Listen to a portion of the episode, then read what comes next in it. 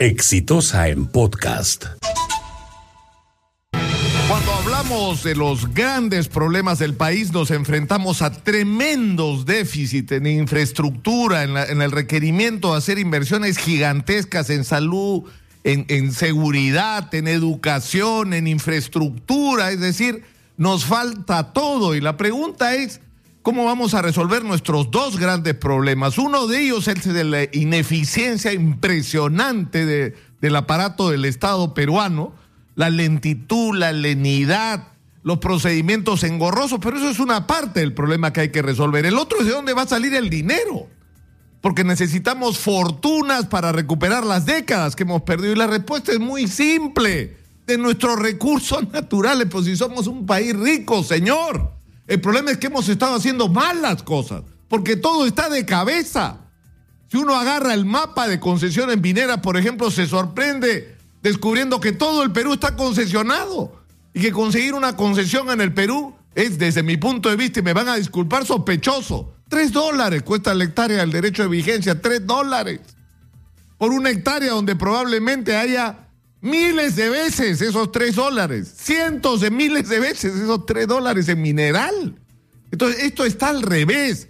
Y se han otorgado concesiones mineras y se han hecho procesos de espaldas a la gente, en muchos casos en contra de la gente, sin que la gente sienta que la explotación del recurso está transformando su vida y en muchísimos casos, lamentablemente, eso es verdad.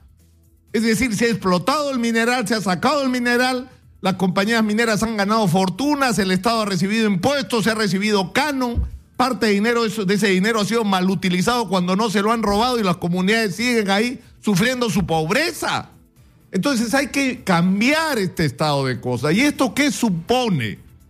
Y me voy a atrever a hacer una modesta propuesta cuando se está discutiendo la posibilidad de una nueva ley general de minería y cuando estamos al borde de Perumín, que es el más grande evento alrededor de la minería que se realiza en el Perú. Cambiemos las reglas de juego.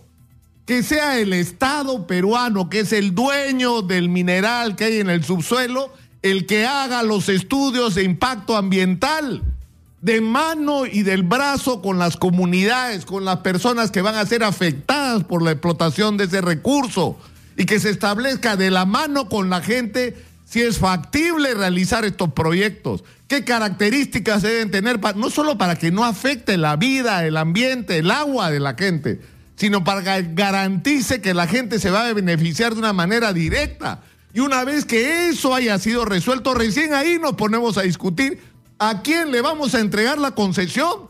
Es decir, cuál es la empresa privada que nos hace la mejor oferta, no solo para sacar el mineral y exportar piedra, por favor, sino para exportar el producto con el mayor valor agregado que sea posible, lo cual va a suponer una generación extraordinaria de empleo para los peruanos ahora que estamos hablando de productividad y competitividad. Tenemos que agregarle valor a nuestros productos y para eso vamos a requerir una millonaria inversión en educación en esos sectores y podemos transformar la vida del Perú y utilizar esos recursos para la agricultura, para el turismo, para todo lo que necesitemos. Pero si no partimos de reconocer que somos un país rico y que el mineral que hay en el subsuelo es de todos los peruanos, no del pendenciero que paga 3 dólares por hectárea, de todos los peruanos, señor. No van a cambiar las cosas. Y comencemos por tener el coraje de enfrentar esa discusión. Hay que cambiar las reglas de juego, sí, señor, sin miedo. Y eso no nos convierte en antimineros, al revés. Al revés, lo que hay que hacer es explotar ese recurso, pero un momentito, para beneficio de todos. He dicho. Este fue un podcast de Exitosa.